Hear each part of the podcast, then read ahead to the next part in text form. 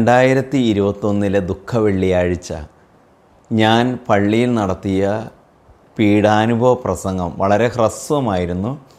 എന്നാൽ ആ പീഡാനുഭവ പ്രസംഗം വളരെയേറെ പേരെ ആകർഷിച്ചതായിട്ട് അവരെന്നെ അറിയിക്കുകയും അതൊന്ന് റീപ്രൊഡ്യൂസ് ചെയ്യാമോ വീണ്ടും യൂട്യൂബ് ചാനലിലൂടെ ആ പ്രസംഗം മാത്രമായിട്ട് കാരണം നീണ്ട തിരുക്കർമ്മങ്ങളുടെ ഇടയിലാണ് ആ പ്രസംഗം ഉണ്ടായത്.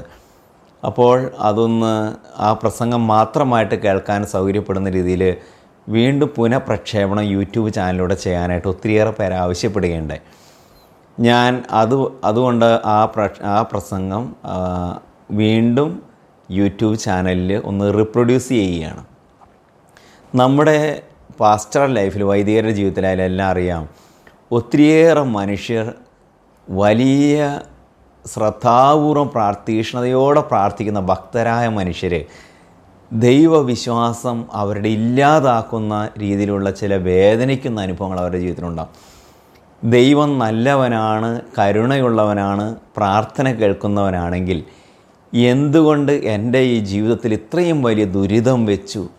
നമുക്ക് സഹിക്കാൻ പറ്റാത്ത ദുരിതവും പീഡനവുമാണ് ചിലരുടെ ജീവിതത്തിലൂടെ കടന്നു വരുന്നത് വിശുദ്ധമായിട്ട് ജീവിച്ച വിശുദ്ധരായ പുണ്യവന്മാർ പോലും അതിൽ നിന്ന് മുക്തരല്ല. അവർ പോലും സഹനത്തിന്റെ അഗ്നിയിൽ എരിഞ്ഞമർന്നവരാണ്. ആ വേദനയുടെ കാലത്ത് എന്തുകൊണ്ട് തങ്ങളെ ദൈവം ഉപേക്ഷിച്ചു എന്ന് ചിന്തിച്ച് വിശ്വാസം ത്യജിച്ചവരുമുണ്ട്. വിശ്വാസത്തിൽ തീഷ്ണതയോടെ ആ വിശ്വാസത്തിന്റെ ചൈതന്യത്തിൽ നിലനിന്ന് ജീവിതത്തിൽ വിജയിച്ചവരുമുണ്ട്. അപ്പോൾ ഒത്തിരിയേറെ പേരുടെ ക്രൈസ്തവ വിശ്വാസികളുടെ പോലും വിശ്വാസത്തെ ചോദ്യം ചെയ്യുകയും ദൈവവിശ്വാസം ഇല്ലാതാവുകയും ചെയ്ത വലിയ പ്രതിസന്ധിയാണ് ജീവിതത്തിൽ അവരവരുടെ ജീവിതത്തിൽ നേടുന്ന പ്രതിസന്ധികൾ. ഒരു പക്ഷേ ഈ പ്രസംഗിക്കുന്ന എനിക്ക് പോലും സഹനത്തിന്റെ തീച്ചൂളയിൽ കിടന്ന് ദൈവത്തിന്റെ നാമത്തെ മഹത്വപ്പെടുത്താൻ കഴിഞ്ഞില്ലെന്ന് വരും.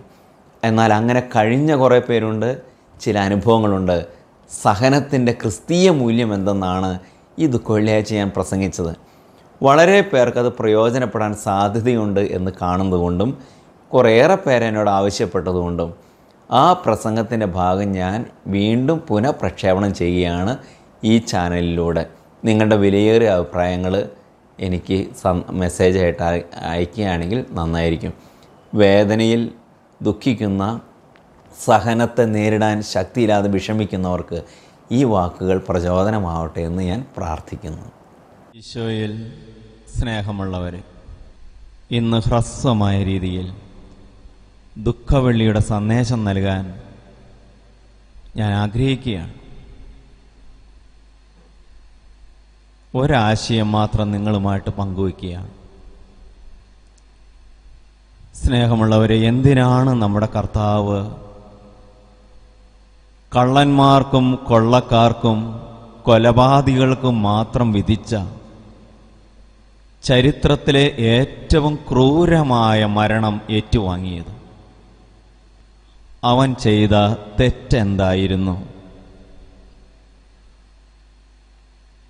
അവനെ ഒറ്റിക്കൊടുത്ത യൂദാസ് പറഞ്ഞത് ഞാൻ നിഷ്കളങ്ക രക്തത്തെ ഒറ്റിക്കൊടുത്തു.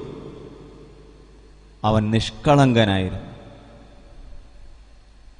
അവനെ വിധിച്ച പീലാത്തോസ് പറഞ്ഞത് ഇവനിൽ ഞാൻ ഒരു തെറ്റും കാണുന്നില്ല എന്നാണ്. അവനെ കുരിശിൽ തറയ്ക്കാൻ നേതൃത്വം നൽകിയ ശതാധിപൻ പറഞ്ഞത് ഇവൻ സത്യമായും ദൈവപുത്രനാണ് എന്നാണ്. ഈശോയെ വിധിച്ച പീലാത്തോസിനോട് അവന്റെ ഭാര്യ പറഞ്ഞു കൊടുത്തത് ഈ നീതിമാന്റെ രക്തത്തിൽ നിങ്ങൾ കൈവയ്ക്കരുതെന്നാണ് ഇയാൾ നീതിമാനാണെന്നതാണ്. എന്നാലും കർത്താവ് ലോകത്തിലെ ഏറ്റവും വലിയ പീഡകൾ ഏറ്റ് കുരിശിൽ മരിച്ചു. വേദന മുഴുവൻ തന്റെ ശരീരത്തിലേക്ക് ആവഹിച്ചു. ചിലപ്പോൾ ഇതുപോലൊരു ദുരന്തത്തിലൂടെ നമ്മളും കടന്നു പോകേണ്ട വരും. ഞാൻ ഈ ദുഃഖവെള്ളി പ്രസംഗത്തിൽ നിൽക്കുമ്പോൾ എന്റെ മനസ്സിൽ തികട്ടി വരുന്നത് ഈ കഴിഞ്ഞ ദിവസങ്ങളിലെല്ലാം വൈറലായ ആ പതിനെട്ടുകാരൻ ജസ്റ്റിന്റെ മരണം തന്നെയാണ്. നിങ്ങളെല്ലാവരും അത് കണ്ടതാണ്. ഇന്ന് കേരളം മുഴുവൻ ആ പയ്യന്റെ മരണം ചർച്ച ചെയ്യപ്പെടുകയാണ്. കഴിഞ്ഞ ബുധനാഴ്ച അവന്റെ ശവസംസ്കാരം നടന്നു. അവന്റെ അന്ത്യകൂതാശയ്ക്ക് മുമ്പ് കുർബാനയ്ക്ക് കൊടുക്കാൻ എന്നിൽ നിന്ന് കുർബാന സ്വീകരിക്കണമെന്ന് ആ പയ്യൻ ആവശ്യപ്പെട്ടതനുസരിച്ച് കഴിഞ്ഞ ആഴ്ച ഞാൻ അവിടെ പോവുകയുണ്ട്. അന്ന് ഞാൻ എഴുതിയ ഒരു ഫേസ്ബുക്ക് പോസ്റ്റ് ഭയങ്കര വൈറലാങ്ങായി. ഒരർത്ഥത്തിൽ രക്താർബുദം ബാധിച്ച് ജീവിതം ഇടയ്ക്ക് വെച്ച് അവസാനിപ്പിക്കേണ്ടി വന്ന നിസ്സഹായനായ മറ്റുള്ളവരുടെ മുമ്പിൽ എന്തോ ശിക്ഷിക്കപ്പെട്ട ഒരു വ്യക്തിയുടെ ജീവിതമായിട്ട് അധപ്പതിച്ച് താഴ്ന്നു പോകേണ്ട ആ മരണം ഒത്തിരിയേറെ പേരുടെ ഹൃദയങ്ങളിൽ ആവേശമായിട്ടുന്നത് മാറി. ഞാൻ മിനിയാന്ന് ബുധനാഴ്ച ഈ പയ്യൻ അന്ത്യകൂതാശ കൊടുക്കാനായിട്ട് ചെന്നു. അന്ത്യകൂതാശ കൊടുക്കണം. ഡോക്ടർമാരെല്ലാം കൈയൊഴിഞ്ഞിരിക്കണം. അതി ദുസ്സഹമായ വേദന ഈ പയ്യൻ അനുഭവിച്ചുകൊണ്ടിരിക്കുകയാണ്. ആ ഇടവകയിൽ ഇതുപോലൊരു വേദന അനുഭവിക്കാൻ മാത്രം ഒരു തെറ്റും ആ പയ്യൻ ചെയ്തതായിട്ട് ആർക്കും അറിയില്ല. കാരണം അവൻ അൾത്താര സംഘക്കാരനായിരുന്നു മറ്റു കുട്ടികൾ പള്ളിയിൽ നിന്ന് പോയാലും അവൻ പള്ളിയിൽ നിന്ന് പോവുകയില്ല. പ്രാർത്ഥിക്കുമായിരുന്നു. എന്നിട്ട് പള്ളിയുടെ ജനലും വാതിലൊക്കെ അടയ്ക്കാൻ കപ്പ്യാരെ സഹായിക്കും. എല്ലാ ദിവസവും രാവിലെ എണീറ്റ് പ്രാർത്ഥിക്കും. ഉച്ചയ്ക്ക് അലാറം വെച്ചിട്ട് പന്ത്രണ്ട് മണി വെച്ച് പ്രാർത്ഥിക്കും. വൈകുന്നേരം ഒരിക്കലും പ്രാർത്ഥിക്കാതെ അവൻ ഉറങ്ങാറില്ല. പ്രാർത്ഥന ശരണമായിട്ട് നടന്നൊരു പയ്യനായിരുന്നു. എല്ലാത്തിനും അവൻ എ പ്ലസ് വാങ്ങിച്ചു. ഒരു വൈദികനാകണമെന്ന് അവൻ ആഗ്രഹിച്ചു. ഒരു ഷാൾ കഴുത്തിലിട്ട് അവൻ കുർബാന ചെല്ലുന്നതൊക്കെ വഴിയിൽ വീടിന്റെ പരിസരത്ത് അഭിനയിക്കുമായിരുന്നു. അവനെപ്പറ്റി ആർക്കും ഒന്നും പറയാനുണ്ടായിരുന്നില്ല. ഞാൻ അവിടെ വികാരിയായിരിക്കുന്ന അവസരത്തിൽ മൂന്ന് രണ്ട് വർഷങ്ങൾക്ക് മുമ്പാണ് അവന് രക്താർബുദമാണെന്ന് പറഞ്ഞപ്പോൾ മജ്ജ വാക്കി വയ്ക്കലിന് ലക്ഷക്കണക്കിന് രൂപ വരുമെന്ന് അറിഞ്ഞപ്പോൾ ഉടനെ ഒരു പിരിവിട്ട് ഞായറാഴ്ച വിളിച്ചു പറഞ്ഞു. ആ ഇടവക മുഴുവൻ കൊണ്ടുവന്ന് കിട്ടിയതെല്ലാം ഒരു പാവപ്പെട്ട ഇടവകയാണ്. ആ പാത്രത്തിലിട്ടു അവനെ ചികിത്സിക്കാനായിട്ട് അന്ന് വേദപാഠ ക്ലാസ്സിൽ ചെന്നപ്പോൾ അവന്റെ കൂട്ടുകാരെല്ലാം ഇരുന്ന് കരയുന്നത് ഞാൻ കണ്ടു. അവരെ ഞാൻ വഴക്കിട്ടു. നിങ്ങളൊരാൾ മരിച്ച് എന്ന രീതിയിൽ ഇപ്പം തന്നെ അഡ്വാൻസ് ആയിട്ട് കരഞ്ഞു വെക്കുകയാണെന്ന് പറഞ്ഞ് വഴക്കിട്ട കാര്യം ഞാൻ ഓർക്കുകയാണ്. അത്രയ്ക്ക് നല്ല പയ്യനായിരുന്നു. സ്നേഹമുള്ളവരെ കഴിഞ്ഞ ബുധനാഴ്ച അവൻ അന്ത്യകൂതാശ കൊടുക്കാനായിട്ട് ഞാൻ ആശുപത്രിയിൽ ചെന്നപ്പോൾ കണ്ണു തുറന്ന് എന്നെ നോക്കി ചുറ്റും നോക്കി അവന്റെ തലഭാഗത്ത് അമ്മ ഇരുന്ന് കരയുന്നു. കാലുമ്മ ഈ അവന്റെ അപ്പൻ പിടിച്ചിരിക്കുക എന്നിട്ട് ആ അപ്പൻ എന്നോട് ഇങ്ങനെ പറയണത് കഴിഞ്ഞ ദിവസം ഈ പപ്പ അവന്റെ അപ്പച്ചൻ ആശുപത്രികളിൽ പോയില്ല ആശുപത്രിയിലേക്ക് വന്നില്ല. എല്ലാ പള്ളിയിലും പോയി കടന്ന് പ്രാർത്ഥിച്ചു. എല്ലാ പള്ളികളിലും തീർത്ഥാടന കേന്ദ്രങ്ങൾ വീട്ടിൽ പോയില്ല. സകല പള്ളിയിലും ചെന്ന് പ്രാർത്ഥിച്ച എന്റെ മകന്റെ ആയുസ് നീട്ടിത്തരണമേ. അവൻ ഒരു അൾത്താര സംഘക്കാരനായിരുന്നല്ലോ. അതോർത്തിട്ടെങ്കിൽ അവന്റെ ആയുസ് നീട്ടിത്തരണമേ. അവൻ വൈദികനാകാൻ കൊതിച്ചല്ലോ ദൈവമേ. അതോർത്തിട്ടെങ്കിൽ അവന്റെ ആയുസ് ഒന്ന് നീട്ടിത്തരണമേ എന്ന് പറഞ്ഞ് എല്ലാ പള്ളിയിലും പോയി കിടന്നു. അവന് വളരെ പ്രിയപ്പെട്ട നന്മ നിറഞ്ഞ മറിയുമേ ഞാൻ അന്ത്യകുദാശ കഴിഞ്ഞിട്ട് അപ്പൊ ഈ പയ്യൻ ഈ പപ്പ വീണ്ടും പറയണേ എല്ലാ പള്ളിയിലും ഞാൻ കിടന്ന് പ്രാർത്ഥിച്ചിട്ട് എന്റെ ദൈവമേ നീ എന്റെ പ്രാർത്ഥന കേട്ടില്ലല്ലോ എനിക്ക് ഈ വിധി വന്നല്ലോ. എന്റെ മകനെ വീട്ടിലേക്ക് കൊണ്ടാൻ എനിക്ക് അനുവാദം കിട്ടി എനിക്കൊരു അവസരം തന്നില്ലല്ലോ എന്നാണ് ഈ പപ്പ കരയുന്നത്. സ്നേഹമുള്ളവരെ ജപമാലയുടെ അന്ന് ഇവിടെയും എവിടെയും പ്രസംഗിക്കാറുണ്ട് ഞാൻ ജപമാലയുടെ നന്മ നിറഞ്ഞ മറിയത്തിന്റെ പ്രാർത്ഥനയുടെ ശക്തി പറയാറുണ്ട്. അവസാനം നമ്മൾ പറയും ഇപ്പോഴും എന്റെ മരണത്തിന്റെ സമയത്തും തമ്പുരാനോട് അപേക്ഷിക്കണം. അതാ പയ്യനെ അങ്ങ് ടച്ച് ചെയ്തിരുന്നു. അവൻ നേരത്തെ ഒരാഴ്ച മുമ്പ് കുംഭസാരിച്ച് കുർബാനയ്ക്ക് കൊടുക്കാൻ അപ്പോൾ അവൻ എന്നോട് പറഞ്ഞു എല്ലാ ദിവസവും ഞാൻ ആ വാക്ക് പറഞ്ഞ് പ്രാർത്ഥിക്കും. അച്ഛന്റെ പ്രസംഗം ഞാൻ ഓർക്കുന്നുണ്ട്. അത് ചൊല്ലി ഞാൻ പ്രാർത്ഥിക്കുമെന്ന് പറഞ്ഞു. എന്നിട്ട് വീണ്ടും ഒരു കാര്യം ഓടി. ഞാൻ അവനൊരു ജപമാല കൊടുത്തു ആ ജപമാല കൊടുത്തപ്പോൾ അവൻ വീണ്ടും ഞാൻ പറഞ്ഞ കാര്യം ഓർത്തു. പത്ത് മുപ്പത്തിരണ്ട് കൊല്ലമായിട്ട് ഞാൻ സൂക്ഷിക്കുന്ന ഒരു ജപമാല. ഞാനിത് പ്രസംഗിക്കുമ്പോൾ ഞാനും പറഞ്ഞു നിങ്ങളും കേട്ടിട്ടുണ്ടാവും ഞാനും വെറുതെ എങ്ങനെ പറയണം അതിനുള്ള പുണ്യം നമുക്കില്ല. എന്നാലും പറയാറുണ്ട് മരിക്കും ആ കൊന്ത എന്റെ കയ്യിലുണ്ടായിരുന്നെങ്കിൽ. അതുകൊണ്ട് ഞാൻ എപ്പോഴും ആ കൊന്ത കൊണ്ട് നടക്കാറുണ്ട്. യാത്രയിൽ പോകുമ്പോൾ എപ്പോഴായാലും മരിക്കുമ്പോഴും നാം ചെല്ലിയ കൊന്ത വേണം. ഈ പയ്യൻ ഞാൻ ആ ജവമാല കൊടുത്ത് പിന്നീട് ഞാൻ അറിഞ്ഞു ആ ജപമാല അമ്മയ്ക്ക് കൊടുത്തു. എന്റെ കയ്യിൽ ഞാൻ പ്രാർത്ഥിച്ചുകൊണ്ടിരുന്ന ജപമാല മതിയെന്നു. ഞാനൊരു കുരിശ് കൊടുത്തു. അതവൻ കയ്യമ്മ കെട്ടിയിട്ടു. എനിക്ക് ബോധമില്ലാതെയായി കൈയെങ്ങാനും അലക്കി കഴിമി കുരിശ് തെറിച്ചു പോയാലോ? അതുകൊണ്ട് അവിടെ കെട്ടിവെച്ചു എന്നിട്ട് മരണത്തിനങ്ങ് ഒരുങ്ങി അച്ഛന് വേണ്ടി ഞാൻ പ്രാർത്ഥിച്ചോളാന്ന് പറഞ്ഞു. സ്നേഹമുള്ളവരെ അവസാന കുർബാന കൊടുക്കാൻ ചെന്നപ്പോൾ എനിക്ക് തോന്നി ഇതൊരു പുണ്യവാൻ തന്നെയാണ്. ബലഹീനനായ പുണ്യമില്ലാത്ത എന്റെ പ്രസംഗം കേട്ട് ഒരു പുണ്യാളം ജനിക്കുന്നതായിട്ട് എനിക്കെന്ന് തോന്നി. ഞാൻ അവന്റെ കൈ തലയിൽ വെച്ച് കുറേ നേരം അവൻ എനിക്ക് വേണ്ടി പ്രാർത്ഥിച്ചു. ഞാൻ പറഞ്ഞിട്ട തലയിൽ കൈവച്ചത് ഈ അപ്പന്റെ കണ്ണീര് ഈ പ്രാർത്ഥന ഇതുപോലൊരു നല്ല മോനെ എന്തുകൊണ്ട് എനിക്ക് തന്നില്ല ദൈവമേ എന്ന് കണ്ണീരൊഴുക്കിക്കൊണ്ട് ചോദിച്ച് ഒരു ദിവസം കൂടി അവന് ജീവിക്കാൻ കുറച്ച് കാലോട് ജീവിക്കാൻ എന്തേ നീ അനുവദിച്ചില്ല? എന്തേ നീ രോഗശാന്തി തന്നില്ല? നീ എത്രയോ പേർക്ക് രോഗശാന്തി കൊടുത്തു. ഡോക്ടർമാരെല്ലാം ഉപേക്ഷിച്ചിട്ട് ഈ കാരണവന്മാരുടെ വിശ്വാസം കളഞ്ഞില്ല അവർ? ദൈവത്തിൽ ശരണപ്പെട്ടു. ആ കുഞ്ഞിന്റെ ജന്നാലം മുഴുവനുള്ള കാര്യം എനിക്കറിയാം. ആ കുഞ്ഞിന് ജനിക്കുന്നതിന് മുമ്പേ ഗർഭത്തിൽ വെച്ച് വിശുദ്ധീകരിക്കപ്പെട്ട കുഞ്ഞായിരുന്നു അത് എനിക്കറിയാം അത്. അതുപോലെ നോമ്പെടുത്ത് പ്രാർത്ഥിച്ചിട്ട് ആ കുഞ്ഞിനെ പ്രസവിച്ചത് അമ്മ. ആ അമ്മയെ എനിക്കറിയാം. അമ്മ എന്നോട് പറഞ്ഞിട്ടുണ്ട് ഗർഭ അവസ്ഥയിൽ ഗർഭമായിരിക്കുന്ന അവസ്ഥയിൽ എങ്ങനെ സൗകര്യമായി ലൈംഗിക ബന്ധത്തിൽ ഏർപ്പെടാമെന്ന വനിത വായിച്ച് ഗർഭകാലം കഴിച്ച ഒരു അമ്മയായിരുന്നില്ല അത്? നോമ്പ് നോക്കി വിശുദ്ധിയിൽ കുഞ്ഞിനെ പ്രസവിക്കാൻ ആ അമ്മയ്ക്ക് അറിവുണ്ടായിരുന്നു ആത്മീയ ജ്ഞാനം. അതാണ് അമ്മ അവിടെ ഇരുന്ന് കരയുകയാണ്.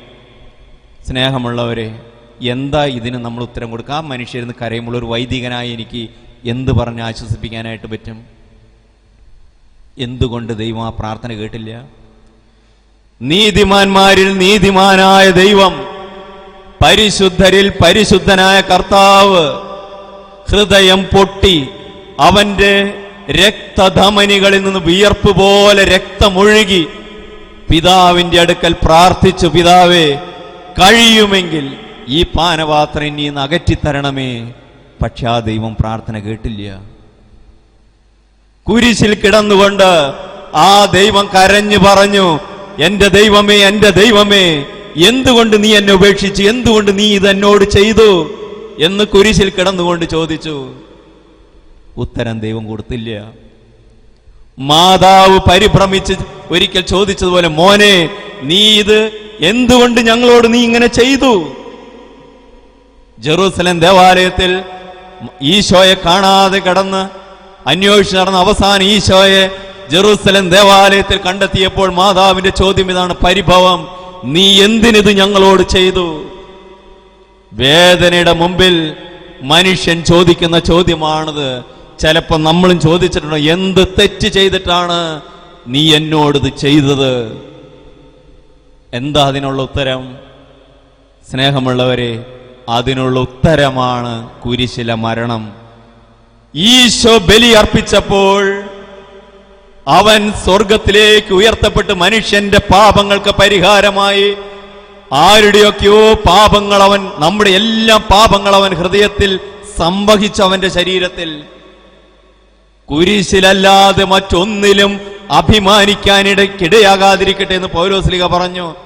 എന്ന് പറഞ്ഞാൽ നമ്മുടെ കർത്താവ് കുരിശിൽ ബലി അർപ്പിക്കുമ്പോൾ ഒരു പുരോഹിതൻ ബലി അർപ്പിക്കുന്ന സമയത്ത് സഹകാർമ്മികരായ അതേ വാക്കുകൾ പറഞ്ഞ് പ്രാർത്ഥിക്കാൻ വൈദികർ നിൽക്കുന്നത് പോലെ ചിലപ്പോൾ കർത്താവിന്റെ ഒപ്പം ബലിയർപ്പിക്കാൻ അവന്റെ കുരിശിലെ വേദനയിൽ പങ്കുചെല്ലാൻ ബലഹീനരായ എങ്കിൽ വിശുദ്ധരായ ചിലർക്കും ദൈവം അവസരം കൊടുക്കും. അങ്ങനെ കൊടുത്ത അവസരമാണ് വിശുദ്ധർക്കൊക്കെ കിട്ടിയത്. അവരും കർത്താവിനോടൊപ്പം ആ ബലിയർപ്പിച്ചു. അനേകരുടെ പാപങ്ങൾക്ക് വേണ്ടി അവരുടെ വേദന പരിഹാരമായിട്ട് മാറി. കർത്താവ് അർപ്പിച്ച ബലി ഇന്നും തുടരുകയാണ്. പരിഹാരത്തിന്റെ ബലി. അത് നമ്മോടും ചിലപ്പോൾ ദൈവം ആവശ്യപ്പെടും. നമ്മുടെ ആത്മാവിന്റെ വില എന്തെന്ന് അറിഞ്ഞാലേ അതിന്റെ ഗൗരവം നമുക്ക് മനസ്സിലാവുള്ളൂ. നമ്മുടെ ആത്മാവ് ശുദ്ധീകരിക്കപ്പെടാൻ കുരിശിൽ കിടന്ന് ബലി അർപ്പിക്കാൻ. ചിലപ്പോൾ നമ്മളും വേദനയോടെ ചോദിക്കും ഞാൻ എന്ത് തെറ്റ് ചെയ്തിട്ടാണ് ദൈവമേ ഇതെനിക്ക് വെച്ചത്. ഞാനിവിടെ പറഞ്ഞിട്ടുണ്ടോ എന്നറിയില്ല എന്റെ പൗരോഹിത്യ ജീവിതം ആരംഭിക്കുന്നത് ഒരു ഫോറോന പള്ളിയിൽ നിന്നാണ്. ആ ഫോറോന പള്ളിയിൽ ഞാൻ കൊച്ചച്ഛനായിട്ട് ചെമ്മ അസിസ്റ്റന്റ് വികാരിയായിട്ട് ജോലി ചെയ്യുന്ന സമയം. ആ ഇടവകയിൽ ഞങ്ങളെല്ലാവരും സ്നേഹിച്ച മൂന്ന് നാല് വയസ്സ് മാത്രമുള്ളൊരു ഹണിമോൾ ഉണ്ടായിരുന്നു ഇതുപോലെ സ്മാർട്ടായിട്ടൊരു കൊച്ച ആ പള്ളിയിലില്ലായിരുന്നു. ആ കുട്ടി പള്ളിയിൽ വന്നു കഴിഞ്ഞാൽ ഉടനെ അച്ഛന്റെ അടുക്കൽ വരും. ഒത്തിരി കുണുങ്ങി വർത്താനം പറയും. അച്ഛൻ ഉമ്മ തരും. എന്തൊരു പ്രസരിപ്പായിരുന്നു. പക്ഷെ ആ കൊച്ചു മരിച്ചു. അച്ഛൻ കുർബാന ചെല്ലുന്ന അഭിനയിച്ച് കാണിക്കും. അച്ഛന്റെ പ്രസംഗ പ്രസംഗം പറയുന്ന ഒറ്റയ്ക്കിരുന്ന് കേൾപ്പിക്കും. അത്രയ്ക്ക് അച്ഛനെ സ്നേഹിച്ച ഒരു കൊച്ചായിരുന്നു അത്. കൊച്ചിന്റെ മരണം ദുരന്തം പിടിച്ചതായിരുന്നു. ആ അമ്മ രണ്ടാമതൊരു കൊച്ചിനെ ഗർഭം ധരിച്ചു. സിസേറിയനായിരുന്നു അല്പം കോംപ്ലിക്കേഷൻ ഉണ്ടായിരുന്നു ആശുപത്രിയിൽ ഓപ്പറേഷൻ കഴിഞ്ഞ് കിടക്കുന്ന സമയം എനിക്കൊരിക്കലും മറക്കാൻ പറ്റാത്തൊരു സംഭവം അത്. ഓപ്പറേഷൻ കഴിഞ്ഞ് ആശുപത്രി കിടക്കുകയാണ് ആർട്ടറി കട്ടാവോ എന്തോ ചെയ്ത് ബ്ലീഡിങ് നിൽക്കുന്നില്ല അങ്ങനെ വേദനിച്ചാണ് ആ പ്രസവം നടക്കുന്നത്. സ്നേഹമുള്ളവർ അങ്ങനെ ഇരിക്കുന്ന അവസരത്തിൽ ഈ കുട്ടി കളിക്കാൻ പോയതാണ് പറമ്പിൽ അവിടെ ഇഷ്ടം പോലെ കുളങ്ങൾ പോലെ വെള്ളം കെട്ടിക്കിടക്കുന്ന സ്ഥലമാണ് ഈ പറഞ്ഞ ഞാൻ പറയുന്ന ഇടവക. അതിൽ വെള്ളത്തിൽ വീണ് ഈ കുഞ്ഞ് മുങ്ങി അങ്ങ് മരിച്ചു. മരിച്ചു കഴിഞ്ഞപ്പോൾ ഡോക്ടർമാരും ആശുപത്രി അധികരും തീരുമാനിച്ചു ഈ അമ്മയോട് ഇത് പറയരുത്. കാരണം അമ്മയ്ക്കത് നിയന്ത്രിക്കാൻ വലിയ കോംപ്ലിക്കേറ്റഡ് ആണ്. അവരാരും പറഞ്ഞില്ല അമ്മയോട്. പിറ്റേ ദിവസം ഈ കുഞ്ഞിന്റെ ശവം എടുക്കാനായിട്ട് എന്നോട് വികാരിയച്ഛൻ പറഞ്ഞു. ഞാൻ കാറിൽ കയറി ആ പ്രാർത്ഥനയുടെ പുസ്തകം വായിച്ചു നോക്കണം. കാരണം ഇതേവരെ ഒരു കുട്ടികളുടെ സംസ്കാരം ഞാൻ നടത്തിയിട്ടില്ല. ആദ്യമായിട്ടാണ് അപ്പോൾ അത് പാടേണ്ട പാട്ടുകൾ വ്യത്യസ്തമാണ് ചൊല്ലേണ്ട പ്രാർത്ഥനകളും വ്യത്യസ്തമാണ്. മാരാകക്കൊഞ്ഞായിട്ടാണ് അതിനെ ശവപ്പെട്ടിയിൽ കിടക്കുക ചിറകൊക്കെ വെച്ചിട്ടാണ് കിടത്തുക. ഞാൻ ആ കാറിൽ കയറി ഇരുന്ന് ആ ആശുപത്രിയുടെ മുമ്പിൽ കൂടെ എന്റെ കാറ് പോവാണേ. അപ്പൊ എന്റെ മനസ്സിലൊരു വലിയ വേദന. ദൈവമേ ഈ അമ്മേനെ കാണിക്കാതെ ഈ കൊച്ചിനെ കൊണ്ട് കുഴിച്ചിട്ടാൽ ബോധം തെളിയുമ്പോൾ ഈ അമ്മ എന്റെ നേരെ വരില്ലേ എന്നിട്ട് ചോദിക്കില്ലേ എന്റെ ഹണിമോളെ കുഴിച്ചിട്ടപ്പോൾ അച്ഛനൊരു വാക്ക് പറഞ്ഞില്ലല്ലോ?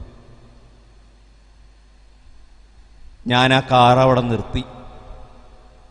ആ ശവസംസ്കാരത്തിന് പോവാണ് എല്ലാവരും. കപ്പേരെല്ലാവരും ഉണ്ട്. കാറ് നിർത്തിയിട്ട് ആ ആശുപത്രിയുടെ മുകളിലേക്ക് കയറി പ്രാർത്ഥിച്ച് തലേക്ക് വെച്ച് പ്രാർത്ഥിച്ച് പോവാന്നാണ് ഞാൻ കരുതിയത്. സ്നേഹമുള്ളവരെ ഞാൻ ആ മുറി ചെന്നപ്പോൾ കണ്ട രംഗം ഭയങ്കരമാണ്.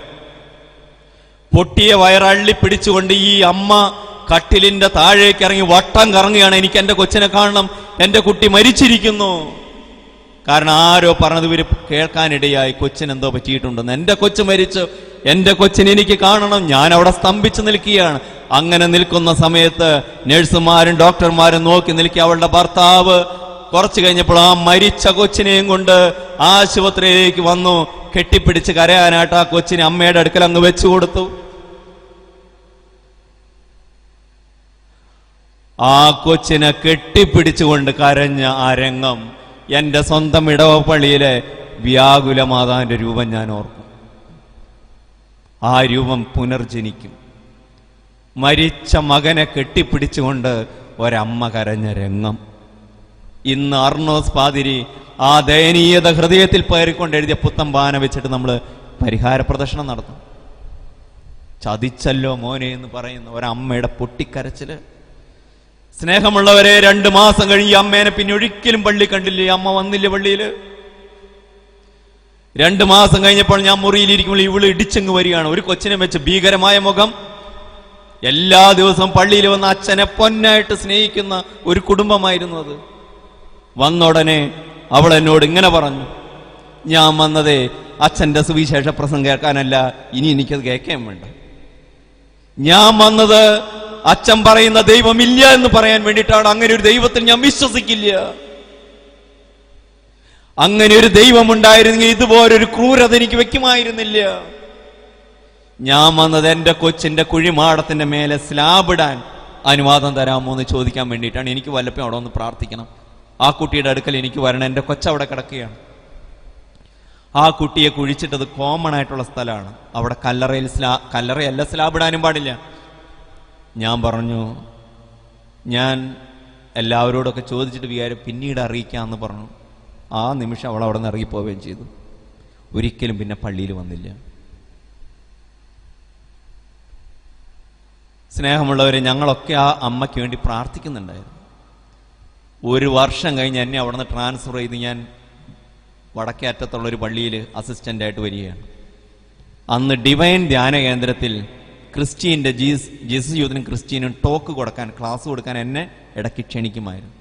അങ്ങനെ ഞാൻ ഡിവൈൻ ധ്യാനകേന്ദ്രത്തിൽ വന്നപ്പോൾ ഈ ഭക്ഷണത്തിന്റെ ആ പരിസരത്തൂടെ ഞാൻ നടക്കുകയാണ് അപ്പോൾ ഭക്ഷണത്തിന്റെ ക്യൂ കാണാണ്. വർഷം ഒന്ന് കഴിഞ്ഞിട്ടുമാണ്. ഞാൻ നോക്കിയപ്പോൾ ഈ സ്ത്രീ മറ്റേ കൊച്ചിനെ ഒക്കത്ത് വെച്ച് ആ ഭക്ഷണത്തിന്റെ ക്യൂവിൽ നിൽക്കുകയാണ്. അപ്പം എനിക്ക് വലിയ ആശ്വാസമായി നഷ്ടപ്പെട്ടു പോയി. ഇത് ഇവിടെ വന്ന് പെട്ടല്ലോ. ഞാൻ പുറകെ തട്ടി. ഇപ്പം എങ്ങനെയുണ്ട്? സഹിക്കാൻ പറ്റണ്ടോ എന്ന് ചോദിച്ചു. അപ്പോൾ ആ അമ്മ പറഞ്ഞ കാര്യം ഞാൻ നിങ്ങൾ ഓർമ്മിപ്പിക്കുകയാണ്. ആ അമ്മേനോട് പറഞ്ഞേ നമ്മുടെ കർത്താവിലെ കുരിശിലെ വേദനയുമായിട്ട് താരതമ്യം ചെയ്യുമ്പോൾ എന്റെ വേദന അത്ര വലുതല്ലച്ചോ? എന്റെ കർത്താവിന്റെ കുരിശിലെ വേദനയെ ഞാൻ ഓർക്കും. അത്രയൊന്നും എന്റെ കർത്താവ് എനിക്ക് തന്നില്ല സഹിക്കാൻ. ആ വേദന കൊടുത്തിട്ട് ഒരു കൊച്ചിനെ അങ്ങ് എടുത്തിട്ട് അവളുടെ ആത്മാവിനെ ദൈവം സ്വർഗത്തിലേക്ക് വിശുദ്ധീകരിച്ചു എന്ന് ഞാൻ വിശ്വസിക്കുന്നു. ആ കുഞ്ഞും ആ വേദനയെ കർത്താവിനോടൊത്ത് സഹിച്ച അമ്മയും സ്വർഗപ്രാപ്തിക്ക് അർഹമാവും. തീർച്ചയായിട്ടും. അതാ സഹനത്തിന്റെ അർത്ഥം സ്നേഹമുള്ളവര്. ദുഃഖവെള്ളി തരുന്ന സന്ദേശം അതാണ്. ദുഃഖവെള്ളിയുടെയും വേദനയുടെയും മഹത്വം അതാണ്. ഇന്ന് ചില രൂപതകളിലെങ്കിലും ക്രൂശിതനായ കർത്താവിനെ മാറ്റി ഉദ്ധിതനായ കർത്താവിനെ വെച്ചിരിക്കുന്നു. കുഴപ്പമില്ല. എല്ലാം ദൈവശാസ്ത്രം എല്ലാത്തിനെയും ഞാൻ ആദരിക്കുന്നു. ക്രിസ്തു ഉയർത്തെഴുന്നേറ്റു എന്നതാണ് ഞങ്ങളുടെ വിശ്വാസത്തിന്റെ അടിസ്ഥാനമെന്ന് നാം പ്രഘോഷിക്കുന്നത്. ശരി തന്നെ. മരിച്ച ക്രിസ്തുവിലല്ല ഉദ്ധാനം ചെയ്ത ക്രിസ്തുവിലാണ് നാം വിശ്വസിക്കുന്നത്. എന്നാൽ നമ്മുടെ പള്ളിയിൽ ക്രൂശിത രൂപമാണ്. അതിന്റെ പ്രത്യേകത എന്താണെന്നറിയാമോ? ഈ ഭൂമിയിൽ മാനുഷികമായിട്ട് ചിന്തിക്കുന്നവന് കർത്താവിന്റെ ഉത്ഥാനം ഒരത്ഭുതമായിട്ട് തോന്നാം. അതൊരത്ഭുതമാണ് മൂന്നാം നാൾ അവൻ ഉയർത്തെഴുന്നേറ്റു. അതൊരത്ഭുതമാണ് എന്നാൽ ക്രിസ്തു ദൈവമായിരുന്ന ക്രിസ്തു ഈ ഭൂമിയിൽ നടത്തിയ ഏറ്റവും വലിയ അത്ഭുതം സ്വർഗത്തെ ഞെട്ടിച്ച അത്ഭുതം മാലാകമാര് ഞെട്ടിപ്പോയ അത്ഭുതം അവൻ മരിച്ചു എന്നതാണ്. ഇതാ ദൈവം കണ്ണടച്ചിരിക്കുന്നു മരിച്ചിരിക്കുന്നു. അതാ അത്ഭുതം. മനുഷ്യൻ മരിക്കുക സ്വാഭാവികമാണ്. ദൈവം ഉയർക്കുക സ്വാഭാവികമാണ്. അതിൽ അസാ അസാധാരണമൊന്നുമില്ല. ദൈവത്തിന് അത് പറ്റും. മനുഷ്യർക്ക് മരിക്കാനും പറ്റും. ദൈവത്തിന് ഉയർക്കാനും പറ്റും. എന്നാൽ ദൈവത്തിന് മരിക്കാൻ പറ്റുമോ? ദൈവം മരിച്ചു എന്നതാണ്. അവൻ മനുഷ്യന്റെ വേദന ഏറ്റെടുത്തു എന്നതാണ്. ആണിയടിച്ച് കുരിശിൽ കിടക്കാൻ മനുഷ്യരോടുള്ള സ്നേഹം അവനെ നിർബന്ധിച്ചു എന്നതാണ്. അവൻ കാൽ കഴുകാൻ തയ്യാറായി എന്നതാണ് എളിമപ്പെടാൻ തയ്യാറായി എന്നതാണ് ഈ ലോകത്തിന്റെ പാപം മുഴുവൻ ഏറ്റെടുക്കാൻ തയ്യാറായി എന്നതാണ്. ദൈവം കാണിച്ച ഏറ്റവും വലിയ അത്ഭുതം ആ അത്ഭുതത്തിന്റെ മുമ്പിലാണ് നാം നിൽക്കുന്നത്. ഈ കുരിശിലേക്ക് നോക്കുമ്പോൾ വേദനിക്കുന്ന ഒരാളും പള്ളിയിൽ വന്ന് പരാതി പറയാൻ പാടില്ല. ഇത്രയും ദുഃഖം ഞങ്ങൾക്കുണ്ടല്ലോ. നീ ഞങ്ങൾക്ക് ഈ വേദന തന്നല്ലോ ഓപ്പറേഷൻ തന്നല്ലോ മുഴ തന്നല്ലോ രോഗം തന്നല്ലോ എന്ന് പറഞ്ഞ് പരാതി പറയാൻ പറ്റില്ല. കാരണം നിനക്ക് വെച്ചതിനേക്കാൾ വലുത് സഹിച്ചിട്ട് പോയവനാണ്. തന്റെ മുറിവേറ്റ കൈവച്ചിട്ട് അവൻ നമ്മളെ ആശ്വസിപ്പിക്കും എന്നിട്ട് പറയും നീ നിന്റെ കുരിശുമെടുത്ത് എന്നെ അനുഗമിക്കണം. നമുക്കെല്ലാവർക്കും കുരിശുണ്ട്. അതെടുത്തിട്ട് നാം അനുഭവി കർത്താവിനെ അനുഗമിക്കണം. ഇതാ ദുഃഖവെള്ളി തരുന്ന സന്ദേശം. രോഗശാന്തിയിൽ ദൈവത്തെ കാണുക. പണം കിട്ടുമ്പോൾ ദൈവത്തെ കാണുക. ജോലി കിട്ടുമ്പോൾ ദൈവത്തെ കാണുക. പ്രാർത്ഥിച്ച കാര്യം അതുപോലെ സുഖപ്രദം നടക്കുമ്പോൾ ദൈവത്തെ കാണുക. അത് മാനുഷികമാണ്. ഒരു മനുഷ്യൻ അത് മതി. എന്നാൽ വിശുദ്ധനാവണമെങ്കിൽ എല്ലാ വിശുദ്ധരെയും കണ്ടു പഠിക്കുക.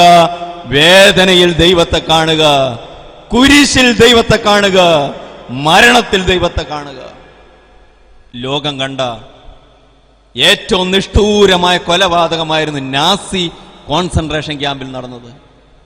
ആയിരക്കണക്കിന് ലക്ഷക്കണക്കിന് മനുഷ്യരെ നാസി പട്ടാളം കൊണ്ടുപോയി ഗ്യാസ് ചേമ്പറിൽ അടച്ച് കൊന്നു കത്തിച്ചു.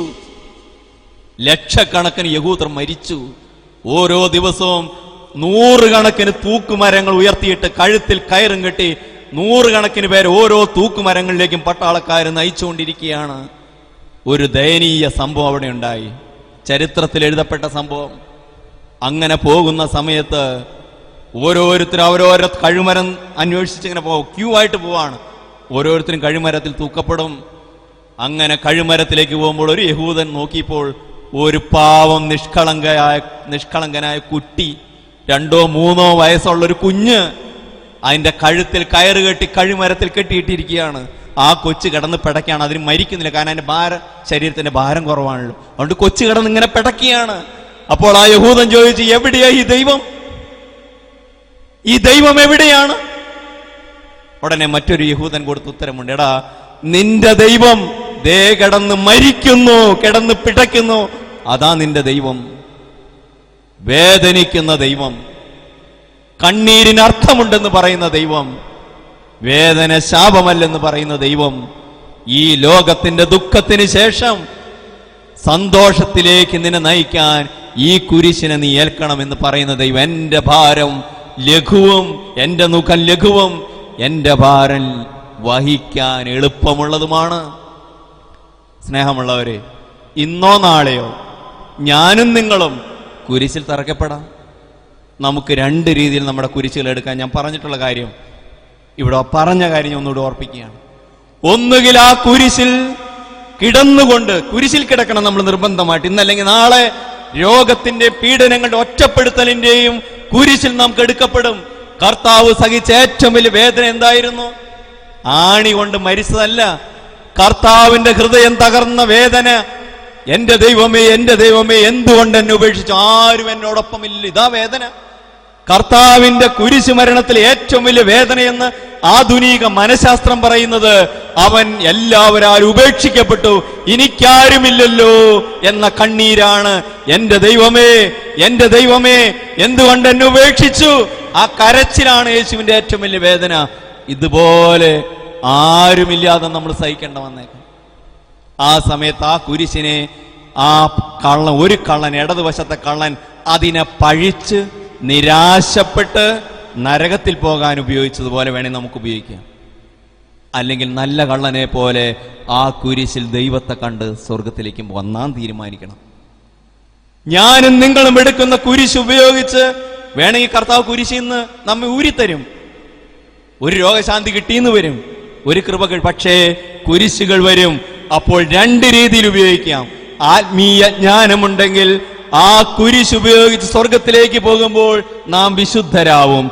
ആ കുരിശിൽ പഴി പഴിച്ച കുരിശിനെ സഹിക്കുമ്പോൾ നാം സാധാരണ മനുഷ്യരാവും. നമ്മുടെ നിത്യരക്ഷ അപകടത്തിലാവുകയും ചെയ്യും. എങ്ങനെ സഹിക്കണം? സഹനത്തിന് എന്തർത്ഥമുണ്ടെന്ന് ഈ ദുഃഖ വെള്ളിയാഴ്ച നാം തീരുമാനിക്കണം. അതിനു വേണ്ടിയിട്ടാണ് കർത്താവിന്റെ അപ്പുറപ്പുറം രണ്ടുപേരും മരിച്ചത്. ഞാൻ ദുഃഖവെള്ളിയുടെ പ്രഭാഷണം അവസാനിപ്പിക്കുകയാണ് നീട്ടുന്നില്ല. നിങ്ങൾക്കെല്ലാവർക്കും ദുഃഖവെള്ളിയുടെ അനുഗ്രഹങ്ങൾ ആശംസിക്കുന്നു.